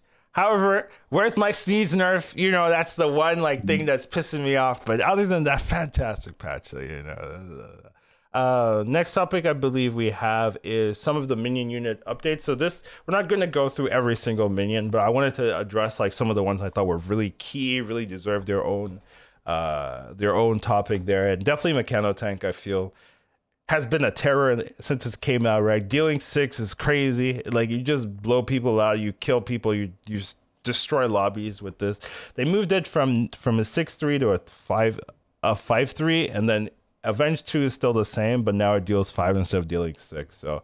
Um, it still feels pretty good to me. It's still playable, it's still strong. It just falls off faster, I guess is the one thing, right? Because usually at some point in a in a lot of matchups, so like if elementals are in or dragons are in, right? At some point they're gonna have a big elemental or a big dragon or a big beast. Sometimes like beast is a little bit weird because they just keep summoning more things, right? And then then the mechanical tank feels kind of feels kind of off because it it's very slow and it doesn't like it doesn't kill extra. It it targets that one minion, right? But if that minion doesn't die, you've done nothing. So at some point, it falls off in a lot of those lobbies, but it's still really strong tempo, really good, really safe. Allows you to power level or do something really cool, and you can build around if you have the right units or the right hero. Uh, you know, so yeah, so pretty still good hero, just less broken. But I would still say still broken. Like it went from super OP to OP in my opinion. So yeah, still a good hero. Still good minion. What's your thoughts?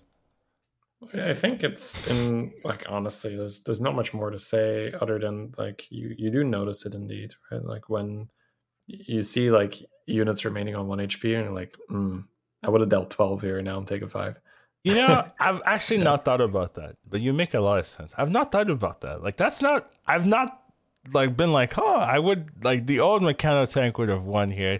It's, yeah. it, I, I, guess because like I just knew that thing was broken, right? So I'm not like yeah. I'm not thinking about it in the old way. I'm like, this is this is our new reality. That's fine, you know. I, so I've never thought like, oh yeah, that that would have died before. That that huh. I'm gonna start thinking about that now. Now, compl- I got, I've got. see it on one HP, and you're like, ah, I would have died. uh, yeah, but yeah, that's a good point. Yeah. It, it might feel mean, a little bad. It's one of those cards that you're still going to buy it. You're still going to play it. You're still going to be happy about it. You're still going to be happy that you triple into this. It's still going to destroy people early, but it's more sensible and just falls off earlier. Like it's really hard to take down a big boy Whereas before you would have this golden tank, it'd be like 12 damage, 12 damage, 12 damage. I know. it's so much. It's so like, much damage. Yeah. Yeah, you would think that I have the counter to your tank. I have this large health minion and be like 90 health. Hold my beard. like you, you'd get there. That was the silly part. And I mean now, of course, depending on your setup, you can still get there, but it, it feels more reasonable. So the card still feels kind of unreasonable early, where you watch it demolish your board because one of the more like perfect hits is a nest matron has five health, and you're just like, bam! You're like, oh, shot my nest matron. It feels. I so mean, it, it, used to one shot the uh the doomsayer, doomsayer too. Yeah, that was, just, that, was, that, was, actually such a good feeling when you one shot. you're like, oh, it's so good. Yeah. So no, I, I mean, sensible nerf, sensible nerf for sure. Next one we have will be the grease bot. So this one used to have two plus one permanently when it loses divine shield. Now it's plus one plus one permanently. So this one for me, I guess you can start because I always start. What's your thoughts here? I know you're going to agree with whatever I'm about Makes no sense. no, I mean, I, I understand it, and it's it's in line with the armor shit, right? Yeah. The the the armor shit makes sense, or the the rankings make sense if you are balancing based on a more global win rate, and probably in a more global win rate, Greasebot is the nuts because all I got to do is put a grease Greasebot on the board and some divine shields, and I'm scaling like crazy. And you know, like in the global, in the average win rate, people don't go to six and do some like yeah, yeah, food yeah. slinger, golden amalgadon, golden Primalfin, pew pew pew. So because we look at a Greasebot and we're like, eh, that's pretty slow, right? And we're talking the old grease. The old grease right? spot, yeah, yeah. Yeah, we're talking old old Greasebot's kind of slow, and you'll play it if it's thrown into your lap, right? You triple into it early, you have a divine shield on the board, sure, but it's not like oh, I'm going to pivot into a Greasebot. No Unless time I, for that. Unless I have two and then divine should already on my board. Yeah, yeah, yeah. Okay. I mean, there's always exceptions, but for the most part, you're you're not going to end up with a stronger board if you pivot into Greasebot. And and now that is like really, really true. like yeah. plus one, like I'll, I'll, I'll, I'll compare it to the Guff change again. Guff was the nuts at plus two and one, unplayable at plus one and one. That's what happened now with Greasebot. Greasebot went from two and one to one and one. Now, are you still going to want to play this when you're George? Absolutely, right? You have seven shielded minions on your board. It's still plus seven plus seven, but we can already see that that's not plus 14 plus seven. And that, that is a very big difference. Um, yeah, you're still happy with this as a George, but I think for a lot of other heroes, like you're not really going to want to bother with this anymore. Yeah. Okay. So I I completely agree. I think this was uh, really sad because I think it gave like some like mech players a way to do something, a way to compete with some of the later game stages. With hope, right? It yeah. hope. My Greasebot can get there, copier. you know, like there were there are some boards where you get like double grease and you're like, okay, how do I how do I use this? How do I abuse this? Da da da. Uh, and that two attack really matters, right? Like being able to match up with some of the other scaling, right? With your divine shield products, it really felt good.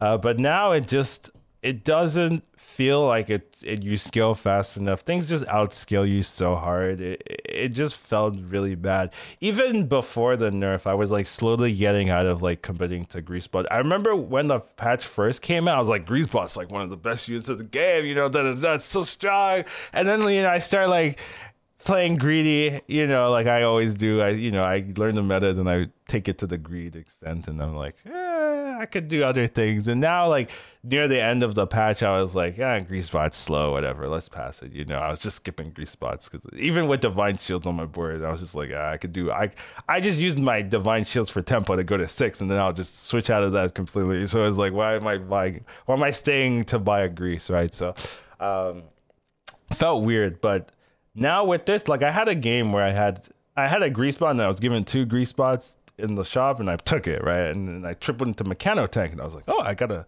I got a frame, I got a tank, not mechano tank. I tripled into a the mecha, mech, Mechro, yeah, Mechro, right? It's like, and then I taught it the Mechro. You know, I was like, okay, I've got, I've got. I've got the setup. You know, and then like three turns later, it's like 16, 16, and I'm just like, Uh, what is this? Like it's just so slow. and you know, I just like damn, it just did not feel good, uh, and I just felt bad. I'm like yeah, like yeah, like I I just don't scale enough. Numbers. Yeah, amateur scaling right there. It's just amateur scaling. Yeah, so I I do think this is one of those things where you look at it and you're like ah, it's too strong, but when it comes to actual players or actual like high level play, it just it's it's it's like it was balanced i think it, uh before. And now it's just like hard to play. once once again right this is in high mmr lobbies where the, the tempo is really high. People make crazy boards. Two and one on your Greasebot was fair. There's no mmr high mmr player that's complaining like ah oh, man this fucking Greasebot it doesn't happen. That doesn't happen completely, completely crazy to nerf. But once again, it's it's because of like their numbers, right? And probably in the for the global player base, plus two plus one around was was too much. Yeah. Sure. Yeah. Well, sad to see uh, Greasebot, you know, get a shot in the head, but uh, maybe maybe it'll recover from its coma. You know, that's that's that's what I hope. You know, wake up one day and be like, I'm back. I remember what I used to be. I can do it again. Uh, but yeah, uh, interesting stuff. Moving on, I believe we have pirates. So pirates got a whole range of buffs. I will just initially say that I do think pirates could use like needed a little bit of love, right? Like they were like oppressive, you know, compared to some of the other classes at the end, like pirates are like, yeah, you know, I do think a lot of these pirates are like kind of whatever. Oh wow, you know, I didn't realize Ripsnarl got a buff. I gotta be honest, I like I did the topics and I did the topics and, and I've played like you know twenty plus games already. But now I'm just looking. I'm like, oh, Ripsnarl got a buff. I'm like, oh yeah, I got a health. Okay. I didn't realize that, but yeah, apparently Rustnot got a buff, so that's kind of cool. But yeah, overall, I do think these are like small things that don't really um, affect the metagame too much. Maybe if you're playing patches, it's gonna feel nicer, but uh, they don't do that crazy to change how you think about pirates. Except, you know, one exception I will talk about will be Tony. I do think Tony getting Avenged 4 does open up some more uh, possibilities and more abuse cases where you might be able to get like a lot easier Eliza, Golden Eliza, a lot easier Golden Gold Grubber, a lot easier Golden Hogger, and really just um, get that power spike more consistently, more reliable, and better, and uh, have a easier game plan and not have to sweat every time you play a go uh, a Tony Hogger. You're like Tony Hogger. Oh no, I'm dead. Like if you have like Tony Hogger acolyte, you're like, it's already proc, baby. Like, I'm, I'm, there. Right? Yeah. I'm there. You, you, have, you have like the scallywag. Like, I'll be careful. The, the the little pirate doesn't get golden, right? Because it goes off instantly. Yeah. So, uh, it's uh, it is. That's the one thing for pirates I think can change the numbers and like the win rates dramatically if people really start abusing uh, Tony Tony Avenge numbers. But other than that, I think um, these are pretty good pirate changes. So I don't necessarily disagree with putting some random extra stats on mid game pirates because mid game pirates is something that you pretty much want to get out of as fast as possible or put an Eliza on your board.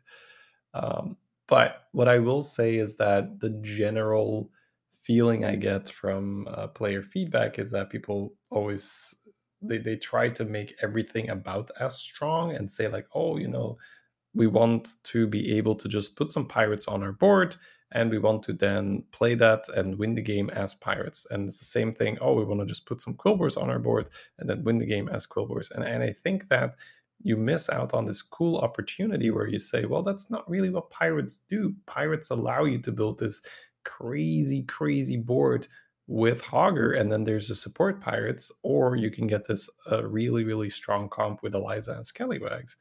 Same thing with Quilboars. You don't necessarily need a full Quilboar board. That's also just in general problematic because Quilboars don't really do Divine Shields. And endgame comp, you're just going to get farmed by someone with either Amalgadons or Deflectos, right? You need so many stats to overcome the fact that you don't have Divine Shields. Also, you have this dynamic duo in the back with a spore, blah, blah, blah, blah.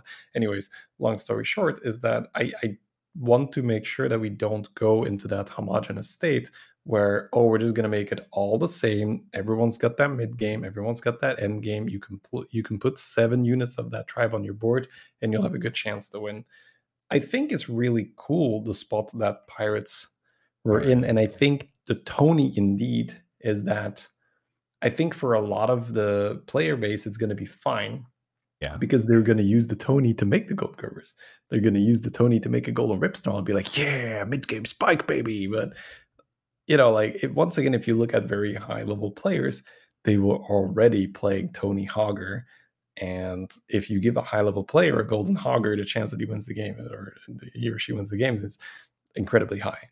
Like you take a golden Hogger to the finish line almost every time because it's such a crazy card and you're one hogger away from unlimited money and every time every time you hit the money pirate it's a you know you get the extra spin on your turn you get a bunch of free buffs. So yeah you get a bunch of free triples right? You just buy pirates. Oh triple oh hamul boom boom boom boom and just keep going. So i'm not a fan of this change although i will say that overall it makes sense when you use tony as oh i'm going to use it to supplement my mid-game pirates but you're not really going to be playing mid game pirates anyway at high MMR. You're just going to be like, oh wow, it's now even easier to get a golden Eliza or to get a golden Hogger, and it already felt pretty dumb. but at least you felt a little accomplished. We're like, okay, we we pulled it off. We pulled off the five avenge. But you'd have to go out of your way and buy the Void Lord, buy the Acolyte, and be like, okay, I think we're getting it now. Whereas now it's just like one Acolyte and a Scallywag, and you're done right? Or one acolyte and an icky imp in the front, and you're done. so it's 20%. Like that's a big deal, right? Going from a five to a four. So yeah, it's in my opinion, not a good change. And you're just going to see more golden hoggers, more. You're gonna have this board where like, how does this guy have two golden Elizas? And like you have no chance. It's, it's over, right? You, you, you take a damage cap, or or or if the cap is gone, you're dead. Yeah, I, I do think there will be. I mean, people abuse everything, right? But yeah, this is gonna get abused for sure. If uh, I mean, people are already trying to abuse it. The problem is like, some people some some boards would die right before they pop off, right? And, uh, you know, with the five events, right? Like, uh, you know, I had like the first game of my tournament, like I did throw, but I had I I almost popped off, right? Like, but but I I missed by one, right? If I had this in, I would have got the golden hogger, and then I would have like destroyed the lobby. But well, I mean, I was on China server, so maybe not. But like, I I, I wouldn't have been last. Wasn't gonna say anything. you know, like at least I can say that. You know, but um, it, eh, you know, it it will be more prevalent where people are just abusing or utilizing this to just get so super strong. But the the thing is, there's a lot of like really strong comps right now, like in in high level MMR, especially with our tier six strats. Like, there's a lot of things that could like. I had a game. I had a really cool game where I was imp- like I was impressed by what I did to counter this comp, right? Like this guy had um basically full pirate comp, right? I was playing like beasts mm-hmm. or something, right? I ended up creating um uh re- the reborn Maexxna, right? And I taunted it and I put a Khadgar down, right? And then I like I and I had my first minion die, and then he would kill he'd go into the uh the reborn Maexxna and then they would summon two Maexxnas, right? And then the Maexxnas would kill. So I, I would basically create like a. There was no Murlocs in the lobby, I think, but I actually, I made like Murloc. I, I made two reborn Maexxnas with a Khadgar, and then I made a Macaw. Like I had a Goldred Baron. Like oh, I had a a, a Goldred Mama Bear, right? So they were they were summoning like a 10 10 10 10 11 health and then they'd copy the so 21 health po- uh, poison, so they were they would like they wouldn't get free killed or anything, right? And then I had the macaw with a with a selfless as well, like so it was like self macaw selfless, like double golden Maexxna, and then like a Khadgar. it's just like it was just like so chill. It was very effective. Like I I I'm 100 percent sure that he did not think he was losing that game. yeah. you know, like he just had like 200, 230 pirates, and I'm just like, well, you know, poison. did, he, did he have the golden selfless golden baron? Or? No, he didn't. That's the that's why he threw it. I, I, yeah, obviously, yeah. he, he wasn't thinking about uh like I. He was just thinking, "Oh, I can't lose. I'm just gonna." Yeah, yeah I'm too big. Yeah, yeah. We, if you're an experienced pirate player, you've you've been through that heartache many times where a bunch of Murlocs just beat you, right? Where you're like, but there was no Murlocs in the lobby, so how can you expect for me to? How, how can you counter this? Yeah. You've you've tasted part of what is the secret guy experience when you have the taunted max, not the golden Khadgar, and the splitting image. And then you make a bunch of those not reborn I'm not a and fan. then each of those reborn max I'm not, I'm not a fan.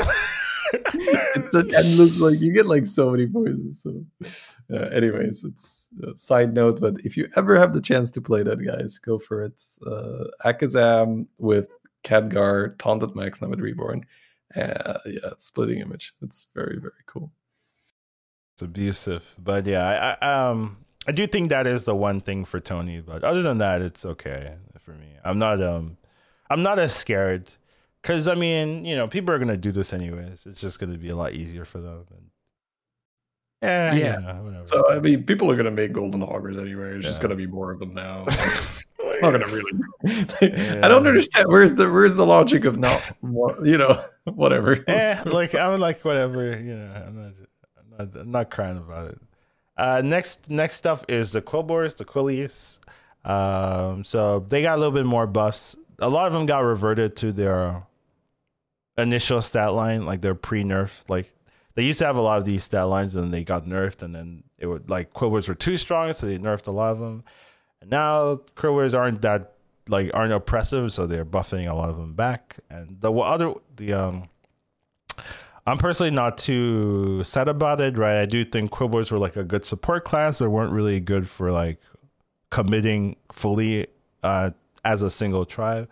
Uh, but now it feels a little bit um, nicer, I guess. You know, it's still a little bit weird, but there's more options for Quilboars. And these buffs also help uh, some of the other Quilboars that didn't get buffed. You know, funny enough, like Aggem got a lot stronger because of some of these changes, which is like, oh yeah, but didn't get any changes. But because you have Necrolyte now being play two blood gems, it's Aggem now feels pretty pretty useful if you can get that set up. So uh, even though these are the only Quilboars that got changed, the whole Quilboar class got a big buff because of it. That's pretty cool. We will be talking about Necrolyte alone, but of the other three, are there anything you want to talk about there? Uh, I think the brute one is a bit of a sneaky one where you think like, oh, this doesn't matter as much. But if you were around when this was released, that's a lot of stats and it ramps up very, very quickly, right? The first yeah that's if that's next to a Bannerboar. Yeah. The first turn yeah. it's a seven seven. Yeah. The next turn it's a ten. Yeah, like 10, what is it? Already 11 11? Oh yeah, yeah, yeah, yeah. It's yeah, yeah, yeah. You're right. It is 11 11. It's an extra three three, right? Yeah, so yeah, yeah. Two turns, it's already over It'll... ten. like that's crazy, right? Like so that that thing just stonks, right? Goes straight up.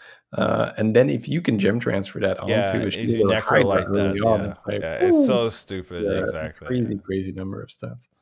So that that is one to look out for. Like if you can get an early brute Bannerboar, that is now like 100% worth it. Whereas before, you would probably still do it, but then you wouldn't maybe like feel amazing about it. But now that is a that is really nice. Like you, you remember that one game we had where we were playing Gilwing, we lowered to three, and then you you you you ripped you ripped double brute banner with your oh my God. Uh, you ripped that, and I was just like, how did you get this game? Like what? Yeah, that's true not not fair. Yeah, the the, the Necrolyte. I, I, will start out with that. The Necrolyte, I think, can be a debate now, where you're like, so I could move all my gems to my cleave, or I could get two more procs on my deck. Because I've done that, and I'm like, maybe I moved them. because now the, the the change to the Necrolyte uh, is essentially plus two gems. If you have a Brann, yeah, it's gems. so disgusting with a Brann. Yeah. Yes, I agree. So, four gems on an Aggem or on a ground shaker or on anything that utilizes gems very nicely. Uh, that's a, that's a really crazy amount. So there is some serious consideration as to whether you're going to use it for the initial effect that we used it for to move the gems from the Aggem to the big target, or just to say pump, let's go, let's let's put another two or four gems depending on if you have the Brann or not. I, I, I always feel so sad not pumping, like not like hitting the Aggem yeah. again or something. Like I, I remember at a divine shit, I was like, oh, I should probably make a big divine shit. But then I was like, I want to pump. so like, control another one. I control another one. You know, so yeah, that is that is it. But it's it's kind of nice to have that like thought, like, oh yeah, I, I have a choice here uh, compared to like I guess I need to move this da da da, and it doesn't feel good. But yeah, it it, it makes Aggems, particularly Aggem and like um the two sixty ground shaker as well. Yeah, it makes those comps a lot cleaner. Like particularly the Aggem because I feel like you don't need like two hundred attack Earth Shaker buffs. I mean ground shaker buffs, but. Yeah. Uh, the Aggem getting like plus eight plus eight on other minions is like pretty good. So yeah, it feels really nice uh, to play with this minion now. And sometimes I forget that it's so good. Like I just like sometimes you'll you'll just see it and you're thinking about it. I don't need a don't need a Necrolyte here, but it's like just really strong, right? It's a it's a bacon. Right? Yeah. Uh, but, yeah. But, but the Brann synergy is really there. Like yeah. it's really a Brann card where you know, like you don't get super excited. I mean, if you have an Aggem, you're happy to buy bacon. You're really happy to buy bacon. It's, with Brann, you're like, oh my god was so good. Yeah, so really strong. Like this is a surprisingly interesting. Like I, this is a buff I was not seeing. Like I didn't see from a mile away. Just came out of left field, and I'm like, damn, it's mm-hmm. good. Yeah, card was fine. Yeah, but I, I, I can't tell you that I'm like, oh, this is a bad buff. Yeah, I, like uh I need to play with it more and see what happens. But this is definitely a nudge by Blizzard to say like, all right, you're gonna play Quilboars whether you like it or not, right? It's, um, there's been a lot of complaints that Quilboars aren't fireable, and you know we see it in the stats. So here you go. let's make it work. The problem for me, whenever I think about, oh yeah, this is abusive or something, da da da, right? Like with the Tony, I'm always like, Mechanotech, I mean, Macro, Holy Mackerel still in. It hasn't been touched. Well, they got nerfed, but like, you, you, know, it's still in. They don't, they think it's fine. Sneeds didn't get touched. Like, I'm always like, there's so much more. Where, why, why can I damage cap people with this? Random minions and stuff like that. I'm like, oh yeah, but Tony is the one I'm gonna talk about today. Like, this is the problem. Damn, this is what the like, you know. I always like uh, fix, fix, fix these other things, you know. But you know, I, I, I do think potentially in the future I could see when people really, you know, abuse this, where people are gonna be like, ah, oh, Necrolyte is so op- oppressive. But right now, I'm like, whatever, let people play with it. I don't care too much. So yeah, that's my thoughts.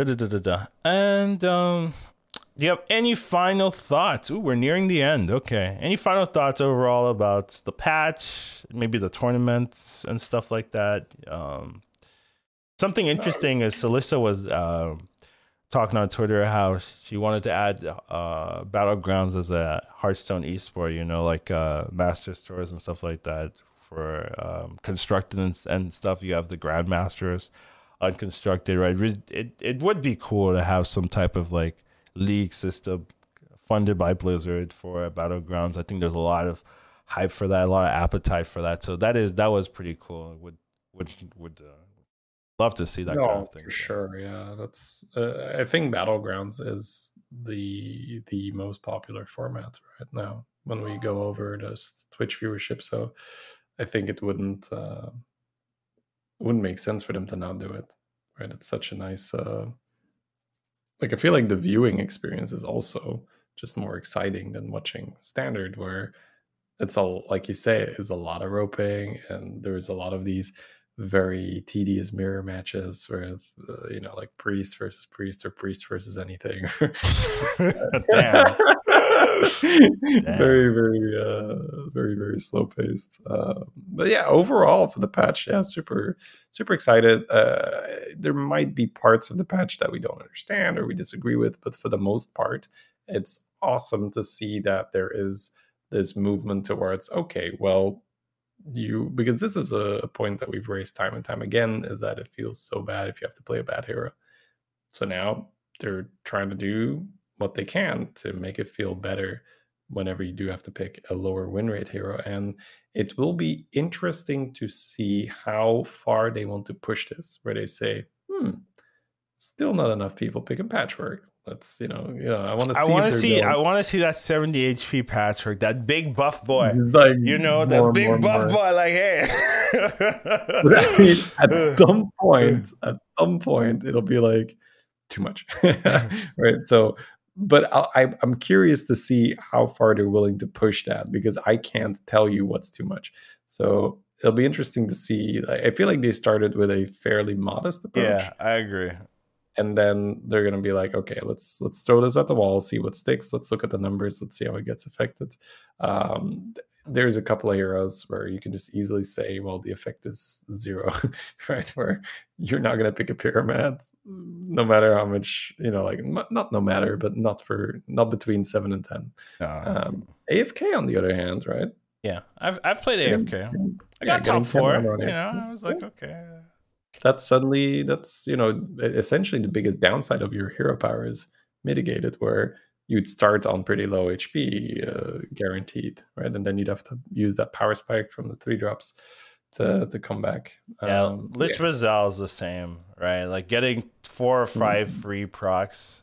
That's a big one. Yeah, yeah, Lich is a big one. Any any like uh heroes that you're like excited to play now because of the changes? Excited to play because of the armor. Yeah, well, Lich. I would say like tier one Lich is uh, like if elementals are in, I'll just use the coin to smooth out my curve and I'll try to just play it. I think Crag is a bit of a weird one. Crag, Crag is in the five okay. to eight category. Yeah, yeah. yeah. It's always like one of the heroes that I perform pretty well with overall. Because I, I feel like if you're the better you are as a player, I think the better Crag becomes because he's like super flexible, right? You're like, oh, on this turn I want extra cash, or on this turn I want extra cash, and and not having that preset. Oh, I'm always going to play the crag like this, but more I'm just going to go with the flow and then I'm going to cash in on my hero power and power spike whenever I feel like. Uh, once again, not me saying that, oh, Crag tier one or anything like that, but it's a hero that I overall overperform on. So getting up to eight extra armor on Crag definitely helps with finding that right turn where you can push the button and get a big spike. Yeah, yeah. For me, I this is like kind of a cop out, but I I didn't like Gallywix, you know, and now like Gallywix is like it's kind of like better than some of the zero armor heroes, like you know, like it's crazy how much getting like oh seven armor, now you're better than all these like zero armor minions. Like it's just like kind of strong how snowball gets. The other one I would say is Malygos. Uh, like you can get like five armor on Malygos. Like I think Malygos was already pretty strong, uh, especially in this particular meta. Maybe not like generally, but I think Malygos in this particular meta is really nice. Like being able to reroll fours, being able to look for exactly the key piece you want and stuff like that. It's pretty powerful. So if you get the token starts, it's strong. So those are the two I think I really like seeing, as well as the uh, Lich Baz'hial. I'll give that as well.